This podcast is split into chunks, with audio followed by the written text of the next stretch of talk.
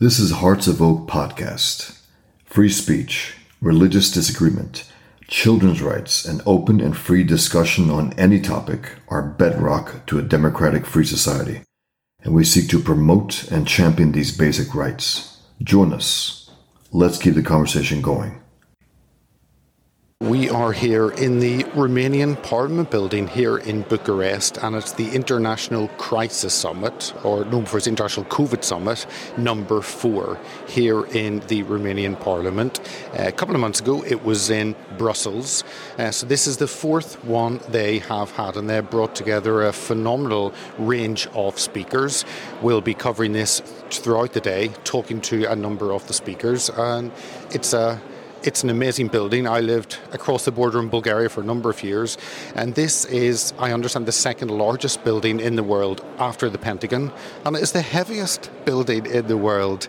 Um, Nicolae Ceausescu wanted to build a palace, and that's what he has built. So it is a huge building. You'll see some of the pictures uh, earlier on from when we walk in, and it's going to be opened by a number of the Romanian MPs and MEPs. Uh, the first keynote speaker is Dr. Robert Malone, that I know is part of the War Room posse.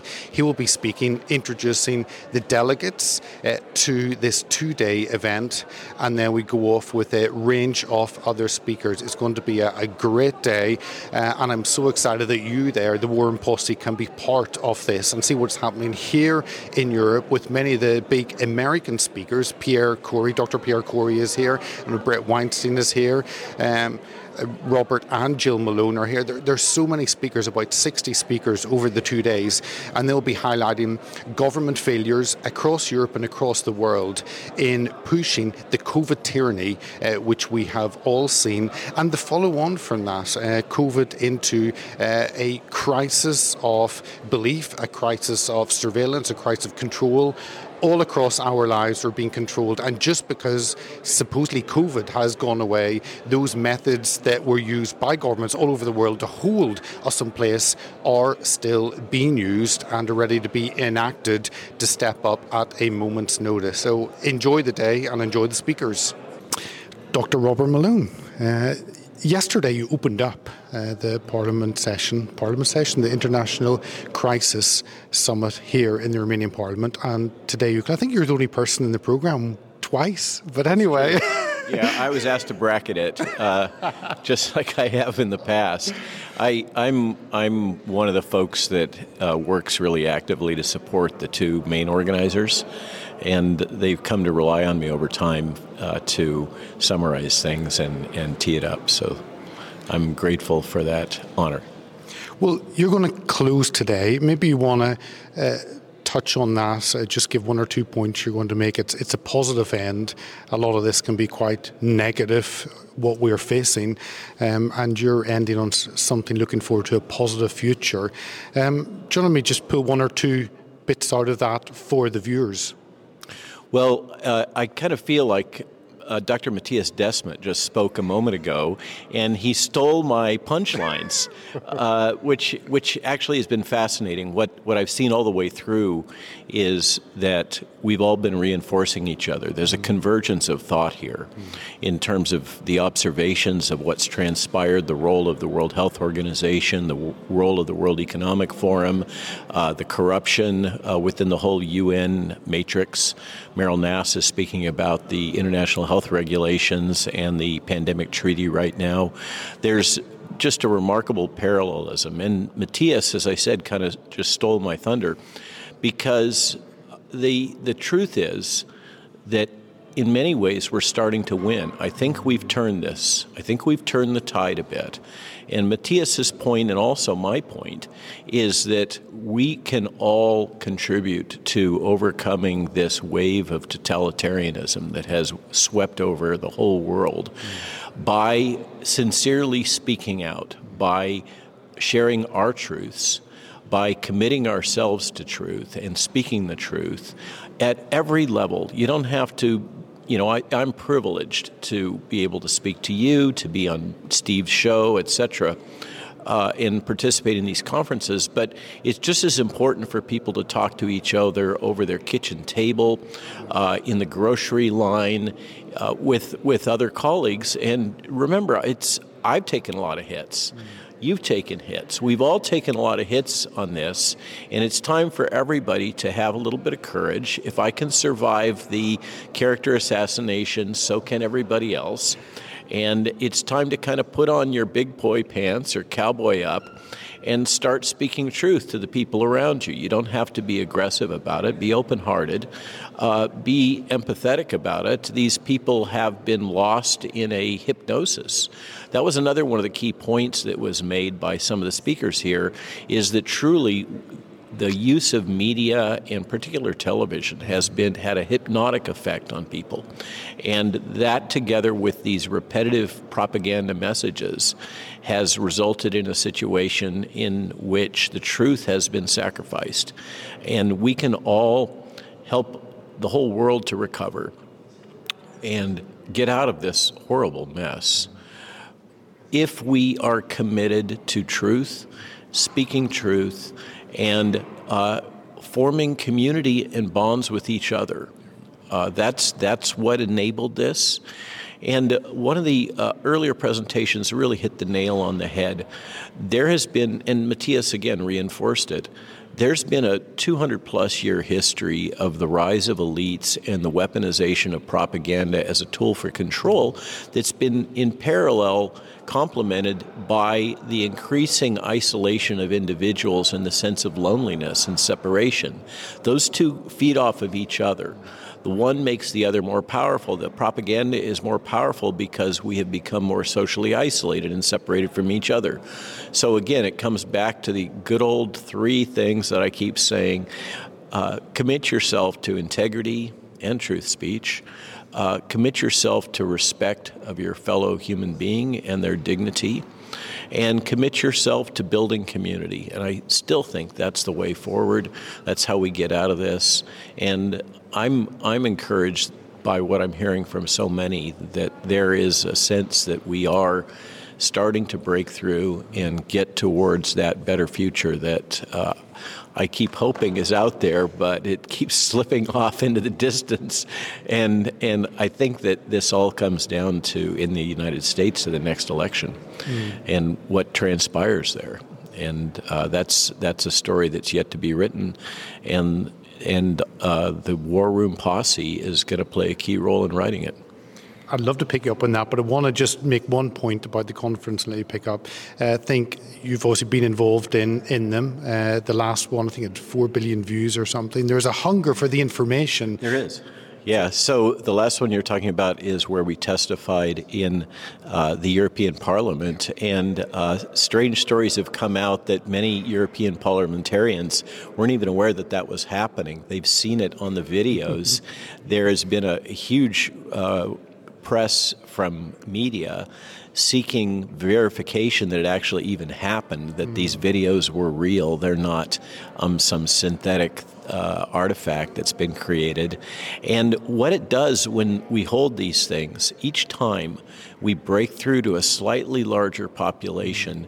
And what that does is it creates pressure, particularly on other politicians. Right now, I think we can all say that most politicians uh, don't aren't there they're not real big on courage mm. and uh, by speaking out by presenting these data and and I got to say this one has been incredible mm. the stuff that I've seen the, the, the depth of some of the science that's been shown here the uh, findings are stunning I look forward to sharing those in greater detail with with uh, the War Room and with our Substack but uh, each time we build a little more momentum, a little more support, a little more willingness on the part of alternative media and politicians who are kind of on the edge, a little uncomfortable. This doesn't seem right. Uh, and as the data are coming out, and now we're having communications from the European Medicines Agency that are going to be breaking over the next week that are acknowledging that these products were not effective in preventing infection and spread. And that has a whole range of implications uh, in terms of legal and political. And so I think what's happening is that with with these increasingly high profile meetings that have evolved now over four, uh, starting with Rome and then Paris and then uh, Brussels and now here in Romania. Will it get to America? So uh, funny you should ask that. Uh, because uh, there's active discussion, Ooh. and I have a mission when I get back to place some phone calls okay.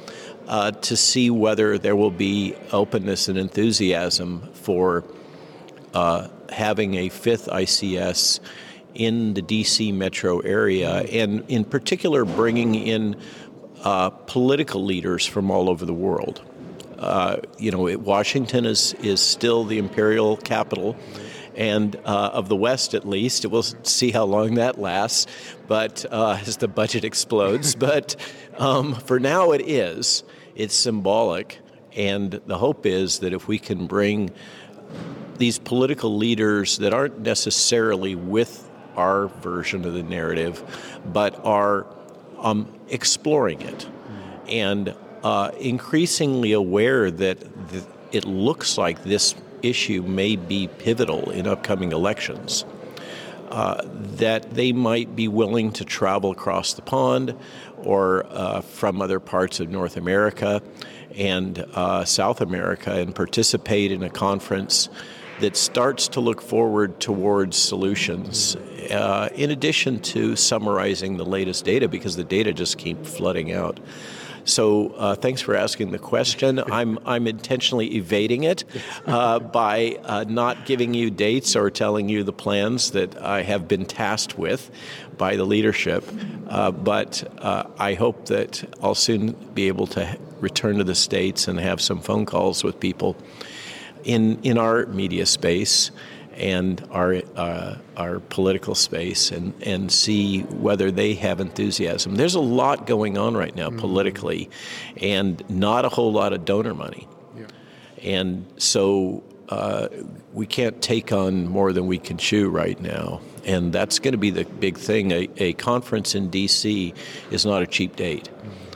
So uh, stay tuned. There's also uh, talk about uh, various Mediterranean locations, including Greece and Spain. Mm.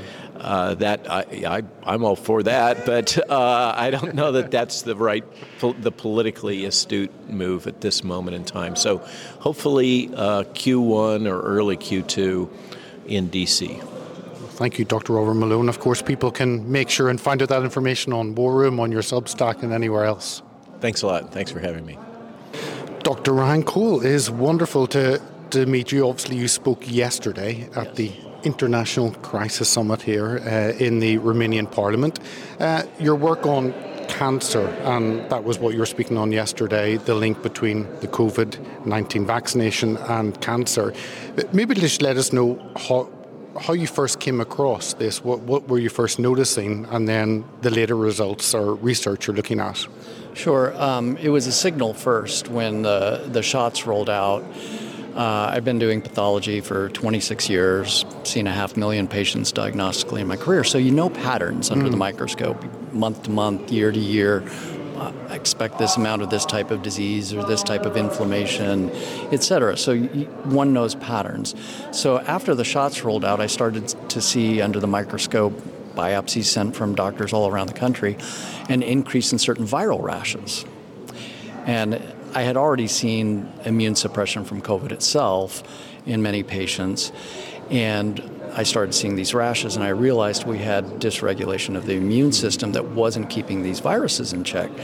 Not too soon thereafter, or pretty soon thereafter, I mean, um, I started seeing increases in, in certain types of cancer, uh, especially women's health cancer, melanomas of the skin in younger patients that were very aggressive mm-hmm. in their appearance under the microscope. So I noticed this change in pattern and early interview I overestimated it and I got attacked by the media for that whatever I hadn't gone into the data sets mm. yet but it was it was at that point it was a fivefold increase in in averages now this is out of 40,000 patients a year at that point in my career. So it, it was an anecdotal observation, but it was a significant uptick over what I had seen for years. And I thought, okay, immune suppression from those rashes now those immune cells are the cells that keep your cancers in check as well. We always have atypical cells that can go one direction or another, but if you have a healthy, strong immune system, its job is to say, okay, these cells are atypical, kill them off, and we're all fine uh, every day, most of the time. And so that was my first signal. And then after that, as you know, I've traveled the world more than I ever imagined I would. Uh, sharing science, mm. teaching mechanisms, giving lectures. Doctors left and right have approached me. Oh my gosh, I'm seeing cancers in my young patients. I've seen rare cancers I've never seen in my career in statistically significant numbers. Some of the leading oncologists in the world in different countries where I've traveled have cornered me and said, whatever you do, continue bringing this forward. Is it happening to everyone? Obviously not. That's that's the good news. Is it happening at rates that we haven't seen before, above expected averages? Absolutely, it is. And so now what's happening? There are certain countries, actually the UK, mm. has good data sets. Yeah. yeah. And in the U.S., we we have difficulty getting into our our information. The vaccination rates are there, the cancer rates are there. Marrying the two is being hidden. In the UK, obviously, you guys know your national vaccination rates. Yeah. You, and, and you saw in my presentation yesterday the graph of deaths in 15 to 44 year olds. Now, this is an age group where you don't expect a lot of cancers. Uh, 10 years of data, and I'll give credit to Ed Dowd and his sleuthing team for really digging into the data sets and then and making it uh, viable in terms of understanding to the public the uptick in 2021 and the astounding uptick in 2022 of deaths from cancer in that age group is just off the charts. And also going into the UK PIP databases, the disability databases, in 2020, and again, looking at several years of data, but you look at 2020, there's about a one point something percent increase in cancer. 2021, obviously you had the first half of the year, then you had the second half with the mandates. There's about a 6 7% increase in, in cancer claims for disability. By 2022, there was 35 36% increase in disability claims for cancer in the UK. Mm-hmm. That's a signal. So, am I saying, gosh, the shots cause cancer, everyone's going to. No, I'm not saying that. But what I am saying is we've introduced genetic injection technology into billions of humans any gene product, and these are gene injections, these are, these are gene products, normal regulatory processes take 5 to 15 years to get those products to market to tease out signals of what the long-term harms are. So you can get these false mantras of safe and effective, safe and effective. Well, that's a propaganda term because we don't have long-term data yet. One can't make that claim because we normally wait a lot of years to see what's going to develop from this type of technology. We're seeing the signals now. Do we have a lot more research to do? Genetic probe, certain things, certainly.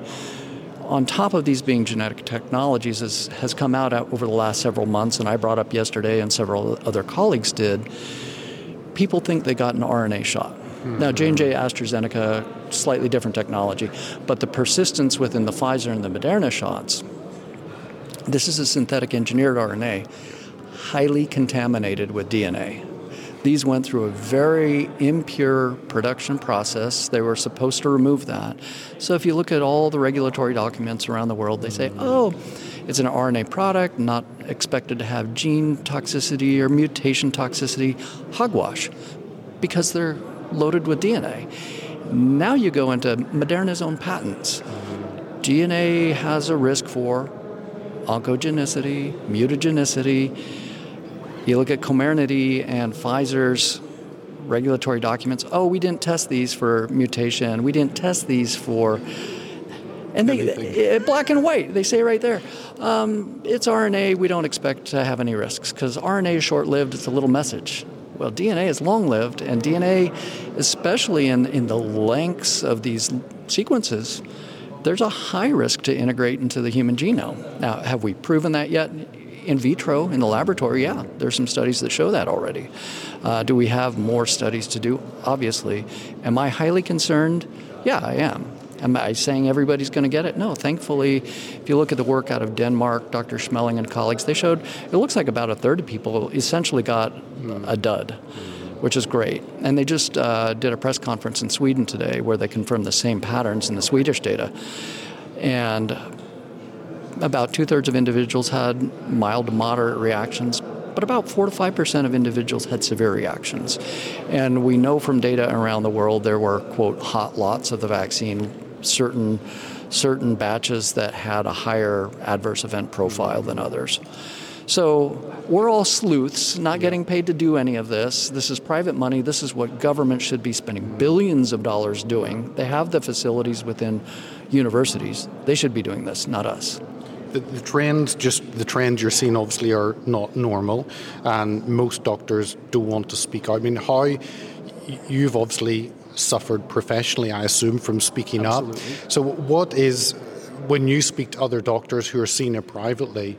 Um, there has there has to be a connection between that private what they're seeing and the public data and how can you extrapolate that out and make sure that information is getting out to the public well and this is where i encourage my colleagues anywhere and everywhere tell the truth mm. tell the truth if you see something say something i hear that in the airport everywhere i travel if you see something say something I, this is humanity involved in this and i have many colleagues oh please keep speaking out i wish i could do what you're doing and I say, you can. You can. you can. Yeah. Silence is compliance. Yeah. And so it doesn't mean, again, it doesn't mean everybody's going to have some adverse event or whatnot. But if people are seeing enough, they need to be saying to their administrators, to their hospital systems, shouldn't we be looking into this? Mm. It's like the excess death question, yeah. same thing. And they're like, oh, no such thing. You know, these aren't the droids you're looking for. Look that direction, et cetera. But, but that's really the tragedy in all of this. Would I do what I've done in spite of the professional repercussions? You bet, because the truth is the truth. Science is not fixed, science always evolves. Eh, our goal in all of this is to bring awareness so people can be helped. Too many people have been harmed. That's also been silenced or covered over, and people have been gaslit. If you see something, say something. That's the moral, ethical duty of medical professionals. I know countless nurses, when they were seeing heart problems or increased strokes, especially in younger patients, they would bring it to the administrators, and the administrators would shift them out of that part of the hospital. And, and so the cover up is, I think, a bigger, bigger part of the tragedy. But if we're going to make a difference, if we're going to stop this type of insanity happening to humanity, people need to step up and have they need to grow a pair. yeah, well, Dr. Angel, thank you so much for not only speaking at the, the conference yesterday, but for what you're doing, because I think you've highlighted this issue to many, so thank you. My honor, Peter. Thank you so much. And hello to the War Room, and keep up the fight. Mr. Christian Terhes, it's wonderful uh, to meet you. I've watched many of your speeches in the European Parliament. Uh, I've seen you cut off different times. Yes. Um, maybe before, you've just obviously opened the second day of the International Crisis Summit here in Romania in the uh, Romanian Parliament. But maybe first you can let us know what it has been like your first term as an MEP, member of the European Parliament for Romania. You were elected 2019. What has that been like?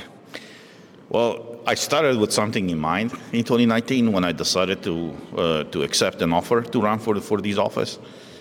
Uh, well, what happened during this term, I would say, it totally changed the, the, the even my vision of what a public office is and it should be.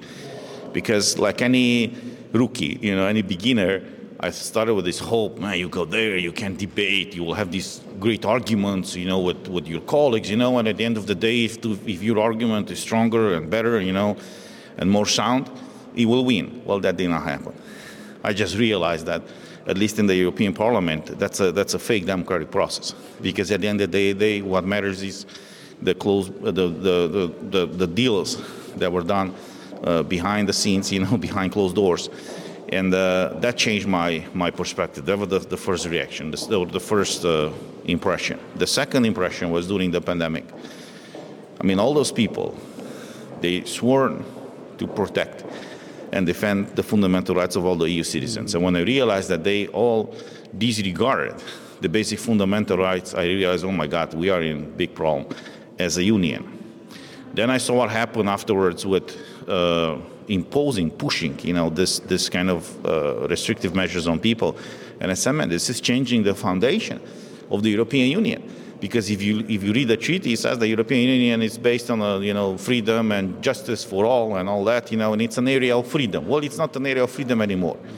So they, they, they converted, they transformed the European Union from an area of freedom to a prison camp. Because if you cannot go anywhere unless you show proof of something, they are not free anymore, right? In a jail is the same, right? You're free to get out of a cell, but during these hours, you know, not when you want. So this is actually what actually driven drove me to, to, to fight uh, for fundamental rights and for, uh, for defending the national sovereignty of all the member states. Because at the end of the day, I realized if I don't do it, uh, maybe other people won't do it the way I see it. So after four years now in, in office, you know, in a few months from now we will have Euro parliamentarian elections again. I will run again for office. Uh, I would say that it was, it was a challenging term, but I don't regret it at all because I learned so much stuff. And uh, on top of that, I had the privilege to fight for so many great causes during this time that, that, that kind of reconfirmed that in 2019 when I accepted the offer to run for office, I, I, it was a right decision, I would say, at least for me at that time. Uh, going forward, my objective is to uh, connect, network with as many elected officials from across the globe as possible because at the end of the day, we all have to defend our rights, our freedoms, and our national sovereignty everywhere in the US, in the UK, in the EU, in Australia. I mean, so many people, you know, got in touch with us. But somehow it's, it's strange, you know, that even this interview that we have right now, you know me because I had, I said, you know, obvious things. Yep. In the part, this is the absurd. this is the absurd situation. You know, you say reasonable things, and that makes you famous. I mean, imagine in what kind of world do we live right now, right? So. Can I ask you, just uh, as a obviously Romania stood up against, you know what it is like to live under a totalitarian regime, um, and you had very low vaccine rates. I've got friends in Bulgaria the same. Uh, were were you kind of singled out as a country? Did they want to punish you? How? I'm sure they were annoyed that you didn't fall into line. Well, Romania is one of the very few countries in the EU mm. that, at a national level, the, the members, the majority members of the Romanian parliament, where we are in right now, were afraid to actually pass the, the digital COVID certificate because we started a, a grassroots campaign at multiple level in the media, on, on social media, door to door protest and all that. And we said the following if you believe that your rights are violated by imposing this, do the following: call obviously all of your elected members in the European Parliament, but uh, in the Romanian Parliament. But that's not enough call your mayor mm. and call your council members, all of them. And you tell them this if your party votes for the digital green certificate, digital COVID certificate at the national level, then you, we will kick you out of office. I don't care if you're my father or you're my mother, my sister, my brother. We will kick you out of office. So imagine when you get hundreds of thousands, maybe millions of emails. Because I mean, I have friends in the parliament who told me, man, the servers were blocked because we got so many emails and stuff. So they realized, man, this is a problem. So they just postpone it from one month to another. This is just showing that if you, if we, if we the people, you know, because I'm people, part of people too, right? If we, the people, understand the power that we have, the power to react against an abuse and against a, a, tyrannical measure, this, this, this governments, you know, will back off. Mm-hmm. We are where we are right now in this mess because for many years the majority of people decided to be silent, decided not to be involved, saying, well, politics is bad, you know. But no, it's, we have to be involved, and if we are involved, things will change. And Romania, it's, it's, a, it's a, a living testimony of it. I know at the European uh, level, they put a lot of pressures mm. on, the, on the Romanian government at that time. But the government went to them and said, look, man, if we do this, we will the hell is going to break loose, you know. So we, we've done that in 1989 in December. You know, we had a, a violent anti-communist revolution here, so we are kind of used to, you know, fighting tyranny. So uh, as far as that is concerned, we were lucky that, uh, no, not necessarily lucky, you know, it was, we, we were lucky because after every, all these uh, civic activities that we've done, you know, they, they decided to back off and not to do it. But this is a it's a it's a lesson that could be learned by people from other countries. You know, be involved, be be active, and fight for your rights, and nevertheless stand your ground. Never ever accept to compromise on basic fundamental rights. This is the usually in, in the in the political world the term that they like. Let's have a compromise. Well, compromise on what? On, on, on principles? On fundamental rights? Let's say, look at the, the, the, the fundamental right to life. How much do you want to compromise on it? Mm. When can I kill you as a government? When can I play with your life? When can I use a society, people in a society as lab rats, to, to test certain medical products on them? So uh, it was a lesson learned, at least for us. I mean, in Romania right now, uh, politically speaking, we, we are standing very, very well because of all these things that we've done. And I think other parties and, and political leaders from across the globe could follow our example mm. that if you defend freedom, if you defend people's rights, if you fight for national sovereignty, uh, you will win at the end. Just a very final thought. Uh, obviously, you're involved in organising the conference a couple of months ago in Brussels, yes. the, the the political power in Europe. Now it has come to Romania. It must be a sense of pride for you to have it in your workplace, in your home place. So just, uh, just a few words on what it means to have it here in the Romanian Parliament. Well, for us, it means a lot. It means that you know it's a confirmation that that, that with everything that we've done over the past uh, years during the pandemic, Romania it's a world. Uh, example, I would say right now, uh, a, lead, uh, a leading example, I would say, on how to fight for freedom and for fundamental rights. Because in communism, for example, we were always looking at the West, you know, what the Western standards were, you know, defending freedom and stuff. After the fall of communism and what we see right now happening, we realized that it's like, look, it's like a light. Here's, here's the very interesting thing. In Romania, you know, we are Eastern Rite Christians here, you know. So on the Eastern night, the priest gives a candle or the light with a candle to someone, and that person gives the light to another person. And so, in matter of minutes, thousands of people receive the light on their candles from one priest.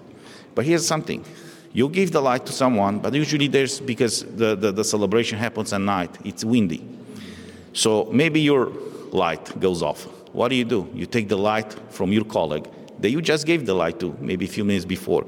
So this is where we are as a society. We all have to be like lights, you know, in this uh, uh, dark world. And sometimes, even when you have tough, tough times, and, you know, we are here together.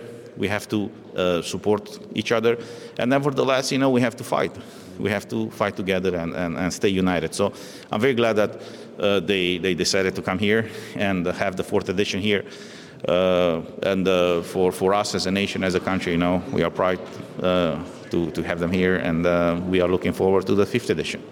Mr. Christian Terhes, MEP, thank you for your time. Thank you so much. Dr. Stephen Hatfill, it's wonderful to, to see you here. I Had the pr- pleasure of interviewing you maybe over a year ago. It's yes. been quite a while, and you're obviously known to the War Room Posse. Yes. Uh, and a shout out to Steve Bannon and the Posse. Absolutely. Well, it's great to be able to report to War Room and let them know what yeah. is happening here with so many speakers. And of course, you're speaking later this afternoon yeah. um, on gain of function bioweapons. Maybe you just want to let the viewers and listeners have a taster. Well, the problem is bioweapons, you can regulate everything you want, but verification is the problem. Is gain of function research going on? The Anthony Fauci type stuff with the humanized mice and the COVID 19. Yeah. Um, yeah, of course it's going on. Of course, the Chinese have done enough open source writing, it's clear. Mm. They're doing gain of functions. What can you do about it? Nothing. Yeah. You can't get people into some of these programs. Mm. What you can do, we have 20,000 pharmaceutical compounds that are FDA'd, but they're just for one reason or another haven't been tested for other things mm-hmm. off label. Mm-hmm. Drug companies don't want that. There's 26 viral families that cause human disease out of some 1,400 and I think 76 microorganisms that can harm you. It's only a handful, okay, out of those families we need to test each of those 20,000 compounds against representative members of each of those 26 viral families. Mm-hmm. Now, that's a lot of cell culture, but we have facilities that can do things like this. Some of the national labs can be geared up very quickly for this. The other day, a few months ago, they found that a very common diuretic that you take for high blood pressure, a water tablet called spironolactone, it blocks Epstein Barr virus replication. Oh my God, no more. Bur- you can treat Burkitt's lymphoma now. Kissing disease in high school, mononucleosis. Mm-hmm. Yeah, we can give you, we can stop the virus now. In tissue culture, it still needs clinical trials. But who would have thought that? Mm. Who would have thought an anti malarial or a horse dewormer like ivermectin? So, all of these compounds need to be tested against each of those 26 families. It'll take about a year and, and it'll, it'll be rather expensive, but once the team that's doing it has got it down, the protocols, it'll go mm-hmm. very quickly. And I guarantee you, we will increase our antiviral drug armamentarium tremendously. So you take that, and now the concept of early drug treatment for whatever comes along. All right, you cut your finger, you let it go, it gets infected, you let it go, and now it's cellulitis, you let it go, and now they're chopping your arm off for gangrene. Hmm. Infections you always treat as early as possible, and the earlier you treat, the better results you have. The same with viral infections. If we can get into you right at the start, then we've got a good chance of whipping this. And cancer, cancer's the same way. Breast cancer is completely treatable if you catch hmm. it early. Hmm. So, and then combinations of drugs. Having Tamiflu, uh, under Obama, they spent, I think, $1.2 billion on Tamiflu, a drug that actually doesn't work. Yeah, yeah. Wow. It reduces your symptoms by half a day. Yeah. But the virus quickly mutated. An RNA virus, you have to have multiple drug therapy. Yeah. Like any antibiotic, it, it- tuberculosis is like six drugs you have to give in combination, but you can still kill it. The same with RNA viruses, like COVID. Yep. To use one therapeutic agent, hydroxychloroquine works because it doesn't affect the virus, it affects your own body and changes the acidity of your cells so the virus can't uncoat. Can I, can I ask just Yeah. a, a question about the, the balance between um, allowing drug companies tests because we're told gain of function isn't allowed. There are large pharmaceutical companies Oh, with a lot of power. But how do you balance that up between the power the pharmaceutical companies have and they run roughshod over regulations anyway? Um, so there's that balance, obviously, of the, the profit and their power in We public. Did, we did some research on this a few months ago. And uh, what we found in 1976, we had over 4,000 laboratory acquired infections. That's sort of what would have been BSL 3 level. These are predominantly bacteria like brucellosis or rickettsia like organisms like Q fever Yep. and um, very little viruses. Well, our number of BSL labs has exploded now a thousand times. And we only had something like 11 infections over about a three year period. Yep. Why? Because the safety got better. Yeah, yeah, yeah. yeah. So these class two biological safety cabinets Yep. with the Magnehelic gauge, I mean, high quality one. And let's wear full face covering, positive pressure breathing. And if you'll take your Racal suit and tuck it into your Tyvek suit and zip it up, the exhaust from your face mm-hmm. goes down over your throat and your suit puffs out and you're under a slight positive pressure at all times. And you're safe. I mean, I, I would I would not hesitate. Can I just find? Can I ask you? Uh, Yeah. You've obviously you were telling me earlier you'd been at the first international COVID summit, Yeah. international Christ summit, uh, but in Rome. This is the fourth one. Kind of how? What do you see your role in on this topic? Speaking to the public, uh, what is the kind of message you aiming to get out? Education and keeping them up to date with what's happening. Uh, the first COVID summit, we went into Janet Woodcock and the disruption. I mean, Peter Navarro saved thousands of people. I'm serious. Because he forced hydroxychloroquine through.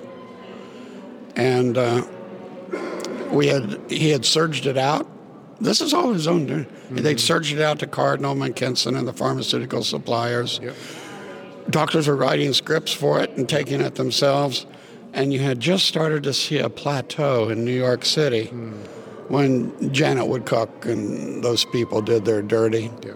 Yeah. Uh, doctors were not hesitant at all to use it off label. When a, when a pregnant woman can take any drug or a nursing mother, we don't let them have anything. Yeah. Okay? And it was just a sham. Now there needs to be accountability. We need a special prosecutor's. I have a paper coming out in uh, American Association of Physicians and Surgeons this, this coming issue after Thanksgiving. And we're calling for a merger of a special prosecutor's office, special counsel's office, mm. with a scientific team. Because mm. we all have the names and who did what and when they did it. And let's start calling some people in and asking them questions. Yep. The Lancet, why didn't you peer review these papers? The New England Journal of Medicine, oh, I'm sorry, their senior editor is one of Janet Woodcock's outside advisors and there's a rebook. She's our, she was on the editorial board of the New England Journal. So we got to stop this revolving door of stuff between big pharma, uh, bonuses and stuff. It's U.S. government money that paid for that research. You don't get a bonus. You don't get stock options. You get the pleasure of helping mankind with your work and your dedication. Yeah. Okay? Yeah. Okay. This isn't to make money. You don't go into this business to, you shouldn't go into this business to make money. But that's a, a perfect. Thank you so much, Dr. Stephen Hatfill, for what you do, and it's great to have you with us. It's, it's my pleasure, and hi to the to the War Room, War Room posse. Jason Christoff, uh, it's wonderful to meet you. Yesterday, you were obviously speaking at the first day of the International Crisis Summit uh, on me, uh, on media over medicine and that psychological warfare. But maybe to the viewers, to the War Room viewers and others, maybe hadn't come across you before. It was my first time, and this is the joy of these conferences.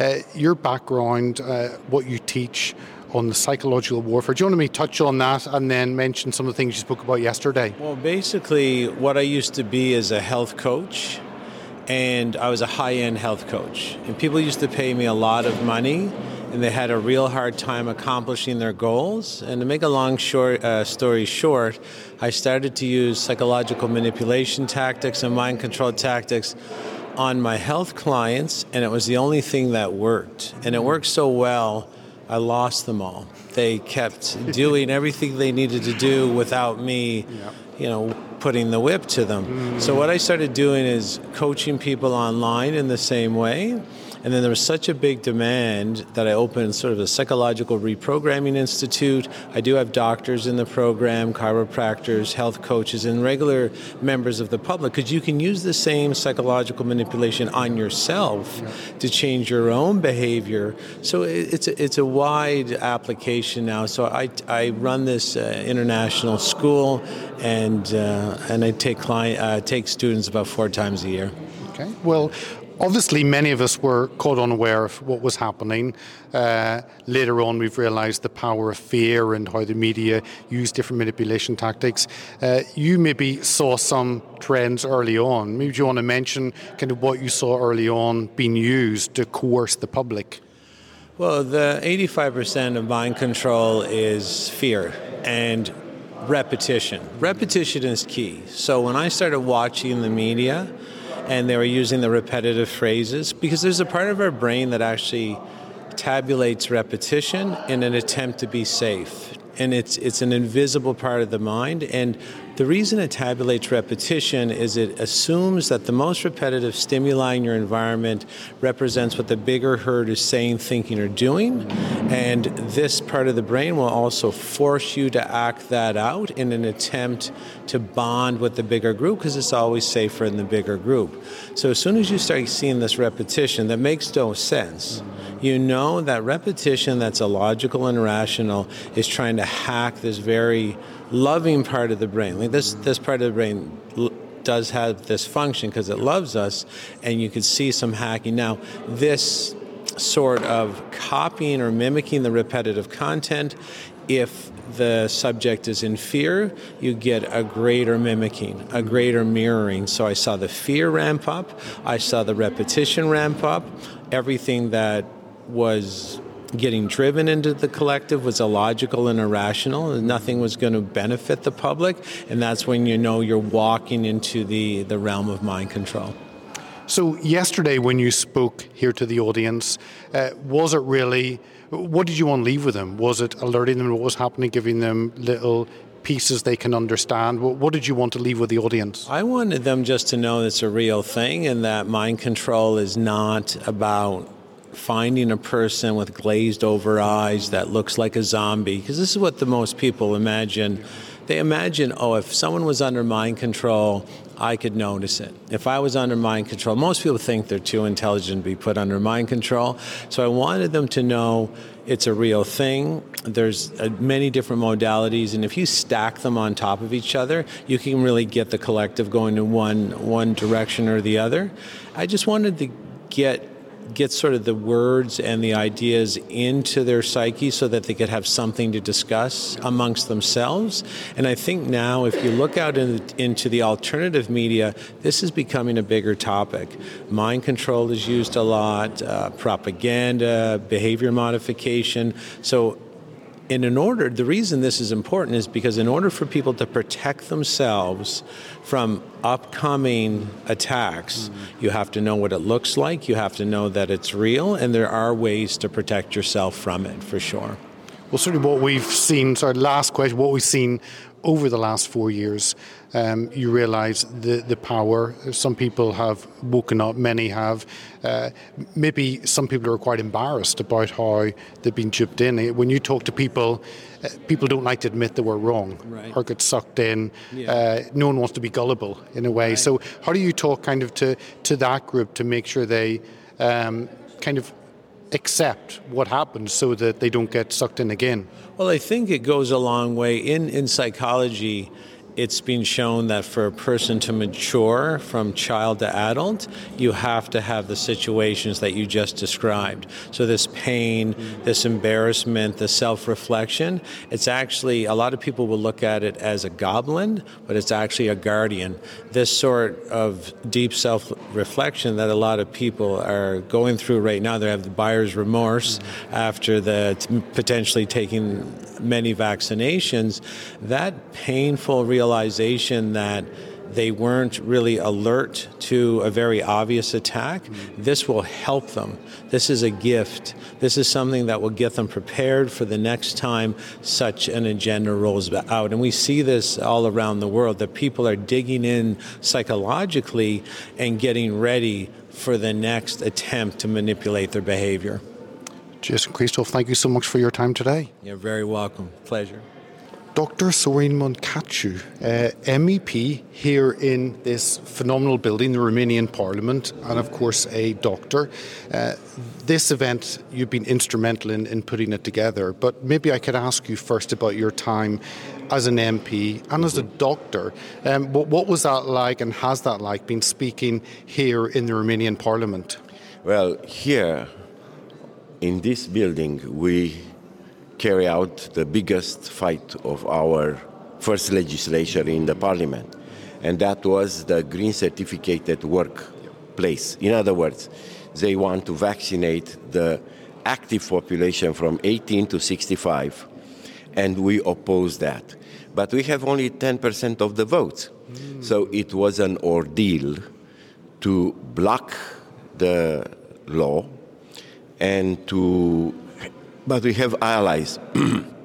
we brought the, the people at the gates to show them the fact that they don't want that particular uh, uh, measure, which was, like I said, was actually mandatory. Because if you cannot feed your family, you cannot work, then what you're gonna do, right?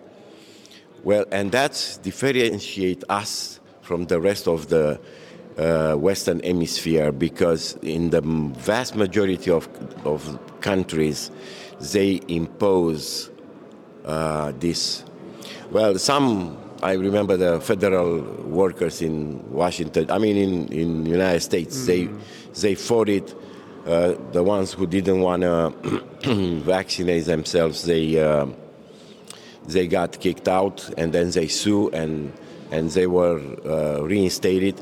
But the truth of the matter is that a lot of people in active uh, from 18, like I said, from 18 to 65, they were forced, they were coerced in getting vaccinated. So this is our biggest fight.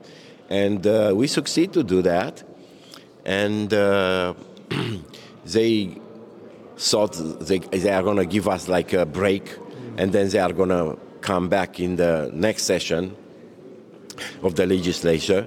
But in the meantime, the Omicron actually saved the day because Omicron was um, such a benign kind of uh, uh, infection and uh, was not really threatening anything. And once you have it, you, you, you can prove you went through the disease. And, um, and they realize that actually the pandemic is over. But that's the natural way for pandemics. They, the, the more a virus goes through different uh, hosts, yeah. become more less uh, aggressive, and um, and that was the story of the Romanian. And what is the consequence of that? Well, now we look into the stats, or the Eurostats, and we see Romania is a country who has negative excess mortality while all the countries in Western Europe they have positive excess mortality, and some of them, like Great Britain, uh, Italy, uh, they have high percentage. And if you look to the statistics, you see that actually, it instead of natural move towards the older the ages, mm. now it's moving to the left to the younger age. In other words, there are younger people dying, and those who get injured or died, they were um, young people vaccinated with two or three doses. Another thing we did here was uh, we have a conference like like this one. Yep. Only it was only Romanian participation, only Romanian physician who, a handful of them who uh, fought against the measures and against the mandatory vaccination. And um, this um, conference, I designed it first the, the doctors to, to show their viewpoint and the scientific data and everything that they can because data actually was not even to this one mm. they did not contradict they did not uh, dispute the data because data is science. If you do a research and you can reproduce it, you give it to the peer review, right? Mm. And people can verify what you have, what what your uh, findings were. So they verified that, and they were aware of the fact that it's impossible for them to uh, dispute that. And as a matter of fact, from the big pharma.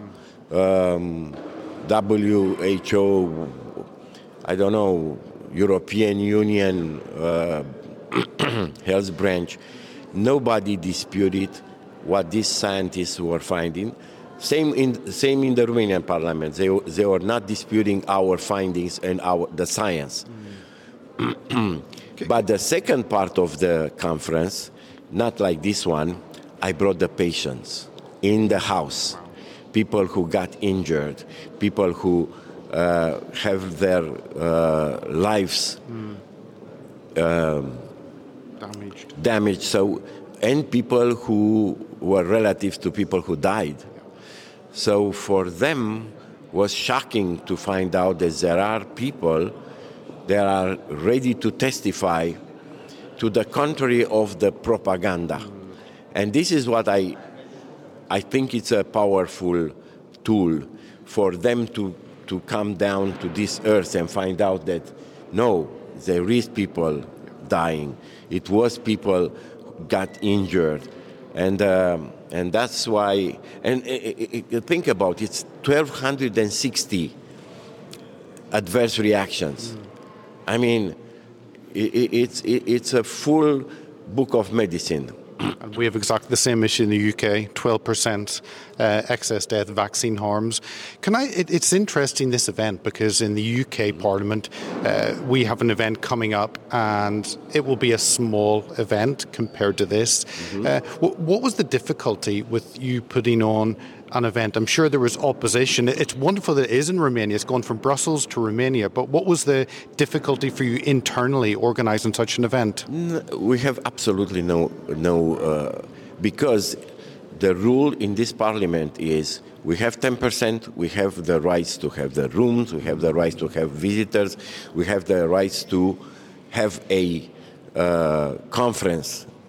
Of course, they didn't want it, of course, they didn't like it, but they respect our and it, there is another reason, and I tell you the underlying reason is the political situation now. We are probably closing down on the first of the socialists, mm. and they are afraid that if we are going to get in power, then they will see a completely reverse. That's one thing. But I tell you about the British Parliament.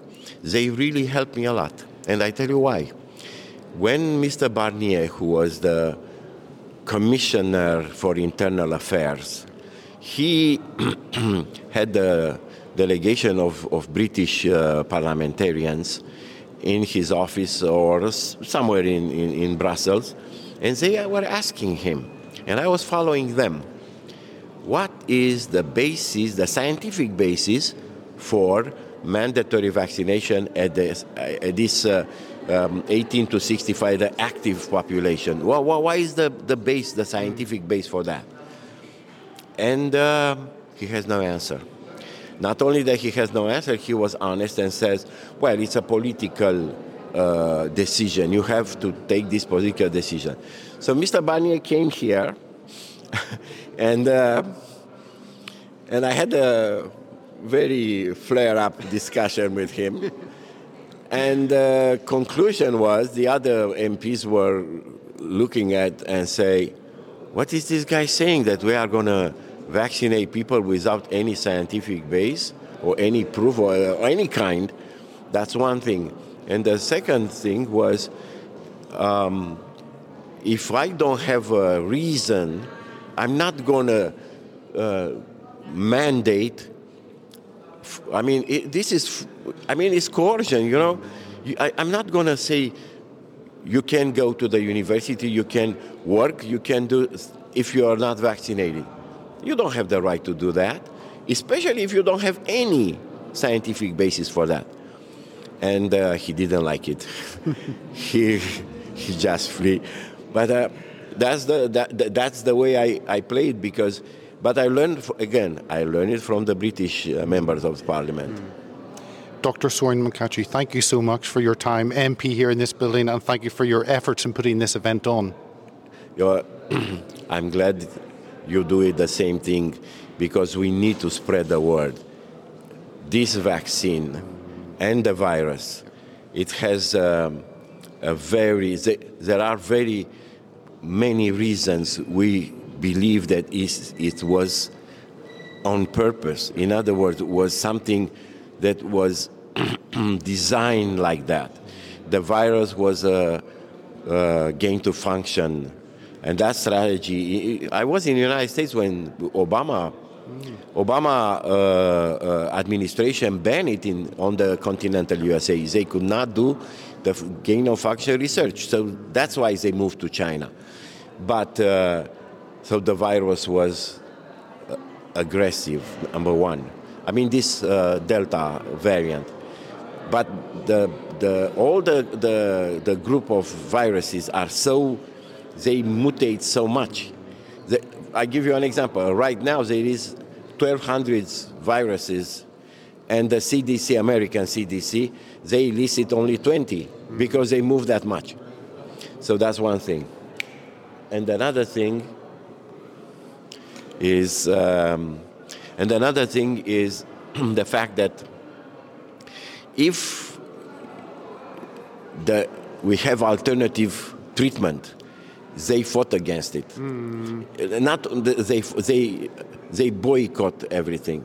Remember the the one I was telling you about the uh, the 21st of uh, December when they have the Trusted News Initiative. Yeah. What was that? Was a was a cartel of media, uh, social media, everybody, who decided that only vaccination is the one they are going to push, and for the other one, in other words, for the alternative medicine, alternative treatments, and for the um, adverse reactions, they are going to suppress that, that information. Why? Because, well, the argument was kind of silly, if you ask me. Uh, they don't want to have people with uh, uh, high percentages of hesitancy. Well, this is what what happened. We have around 30% people vaccinated, and we have negative um, excess mortality.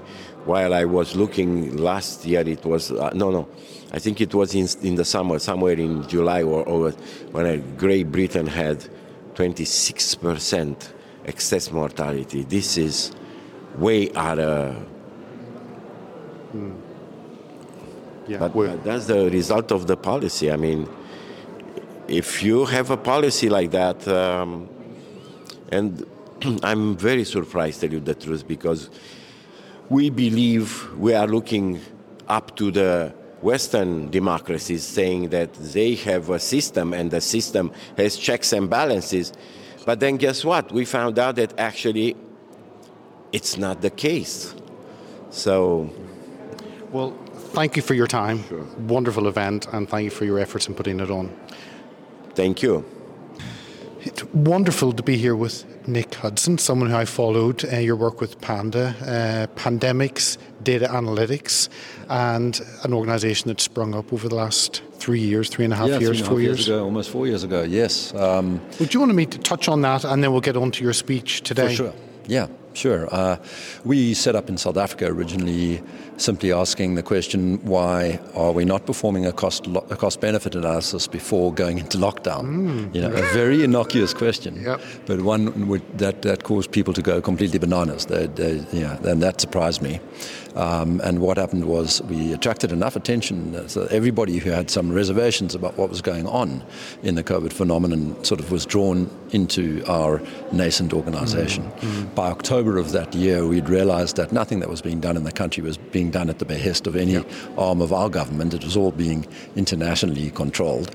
And so we internationalized Panda and it's gradually you know gone from strength to strength. We've published an enormous amount of material, done a lot of research, um, and basically, look, the first level insight is simply that there was never a pathogen to be afraid of. Um, this, The threat was greatly exaggerated. None of the measures worked, and they were all inconsistent with original guidelines. The- whether we're talking about lockdowns or any of the crazy masking and barriers and plastic everywhere. Um, and of course, these vaccines were a fraud. The mechanism of action is implausible. The studies were fraudulent, and um, they- they've done nothing but cause net harm. Hmm, hmm. So this completely false narrative that they've saved millions of lives is, lives is a complete lie. Those are sort of the level one insights, if you like, and at this stage they're frankly boring. Hmm. The bigger picture, the level two insights, really are in the domain of ethics. That it was always wrong to lock down, and it was always wrong to mandate medical treatments of any kind, including vaccines.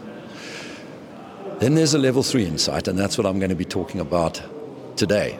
Okay, we'll tell you, you're obviously one of the, the main speakers here Yeah. at the International Crisis Summit. Uh, was COVID, now crisis, at number four here in Romania.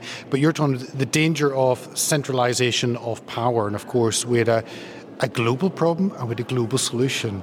Uh, you have a different view, so maybe give us a little bit of what you're going to let the audience know this afternoon in your speech. Yeah, well, I've, I've become known for a, a, little heuristic called Hudson's razor, which goes uh, like this: it goes, uh, you know, any problem that is one presented as a global problem, two admitting only global solutions, and three in an environment of suppression of dissent Yeah. is definitively a scam. Mm. So COVID ticks the boxes for that, yeah. climate change ticks the boxes for that, and a whole host of other perceived global crises are scams. Um, that is really a subset of the problem of centralization. Centralization doesn't work for, for reasons that are really rooted in the fabric of reality. Yeah? Mm. And the reason I can say something like that is that in, in any complex domain, so whether we're talking about immune systems or society or an economy or a climate or you know, an, an epidemic, any kind of complex system is not amenable to dry analysis, to, to the world of deduction and algorithm. They're the only way that humans have of, of making progress under conditions of complexity, of solving problems under conditions of complexity, is the system of conjecture and criticism, or trial and error. It's an evolutionary approach mm. to trying to enhance human flourishing. And the thing that centralization does is it is manifest in top down solutions to problems. And those problems, for the, for the reasons I've just outlined, those solutions, for the reasons I've just outlined, mm. cannot possibly work. What results is that the means of error correction is destroyed. And we see that so clearly. Mm. How were the means of error correction destroyed during COVID? Mainly through the use of censorship anybody who had any valid or invalid objection to the um, measures or the, the, the, or the problem statement even was shouted down or cancelled or censored or deplatformed. And so you, you, when you paralyze the, the means of error correction, what you're actually doing is shutting down the only way in which knowledge grows conjecture and criticism. Mm-hmm. And so this talk is going to be exploring that issue in a little more depth, trying to make it clear to people how many places in our world we can see this going on, yeah. and also highlighting the really tragic sets of circumstances which I think we can logically expect to see come to pass if this centralization continues to be adopted in the way that it is. Of course, the global solution was stay at home. Uh, I talked you a little bit before. Uh, there are many aspects of mm. the COVID tyranny, um, and vaccine harm certainly one huge one. Mm. But lockdowns, it seemed to have just been accepted that was part of it. Um, but there doesn't seem to be any delving, punishing those who did it, and no. realizing how destructive it was.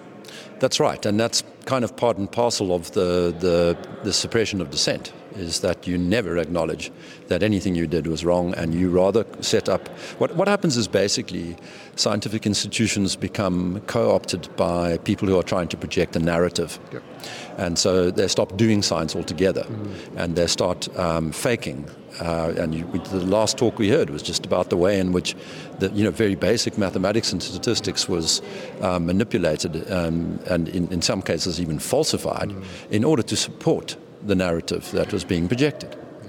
And so the scientific institutions then become servants to uh, the narratives that are being projected by the wealthy and powerful instead of uh, servants to the truth. Yeah. And that's happened, I think, across the board. I, I think we are actually beyond the, the point in most of our uh, educational institutions and our institutions of public health and many others. We're beyond the point of return. Mm. You can't actually reform those organizations. What's required is parallel organizations um, that, that should uh, compete and pull the brightest minds and, and the best leaders. Uh, I think that's what we're going to see in coming years because those organizations are finished.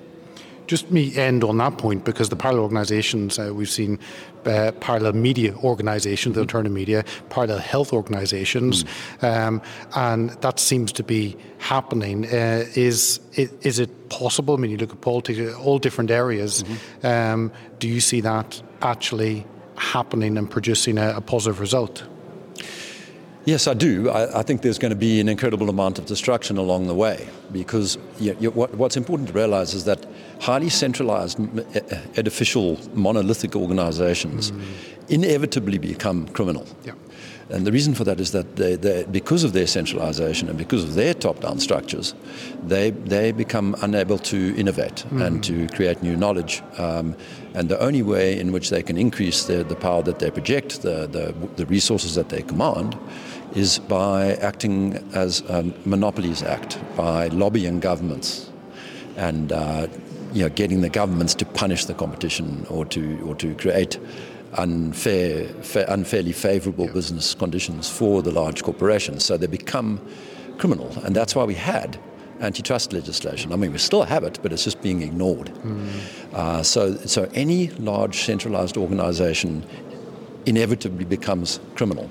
And that's as true for large corporations as it is for large governments, as it is for the alphabet soup of these international, um, you know, WEF, uh, United Nations, mm. or you name it, any one of those organizations is well beyond the point yeah. where they become criminal. They are now syndicates. Mm. And when what we've seen in recent years, with the help of the World Economic Forum, those criminal large corporations are in bed with mm. those criminal large governments, and that's called fascism. That is what fascism actually is, notwithstanding what the crazy guys dressed in black on the street seem to think. Yeah. That is what fascism is, and we've got that now. We are living under a fascist system where the interest of, of the powerful is being um, protected and at the expense of the vast majority of people on the planet, but in particular the middle classes, which have just been unbelievably gutted. Mm. Four trillion dollars has trans- been transferred away from the middle classes to into the hands of the wealthy and powerful over just three years. It's theft on a scale that is unprecedented. I don't want to keep you away from your speech. Uh, Nick Hudson, Panda, thank you so much for your time. It's an absolute pleasure. Anytime. Thank you. If you like what we do, sign up to our mailing list, donate, share, and subscribe to our many platforms at heartsofoak.org. Thank you for listening.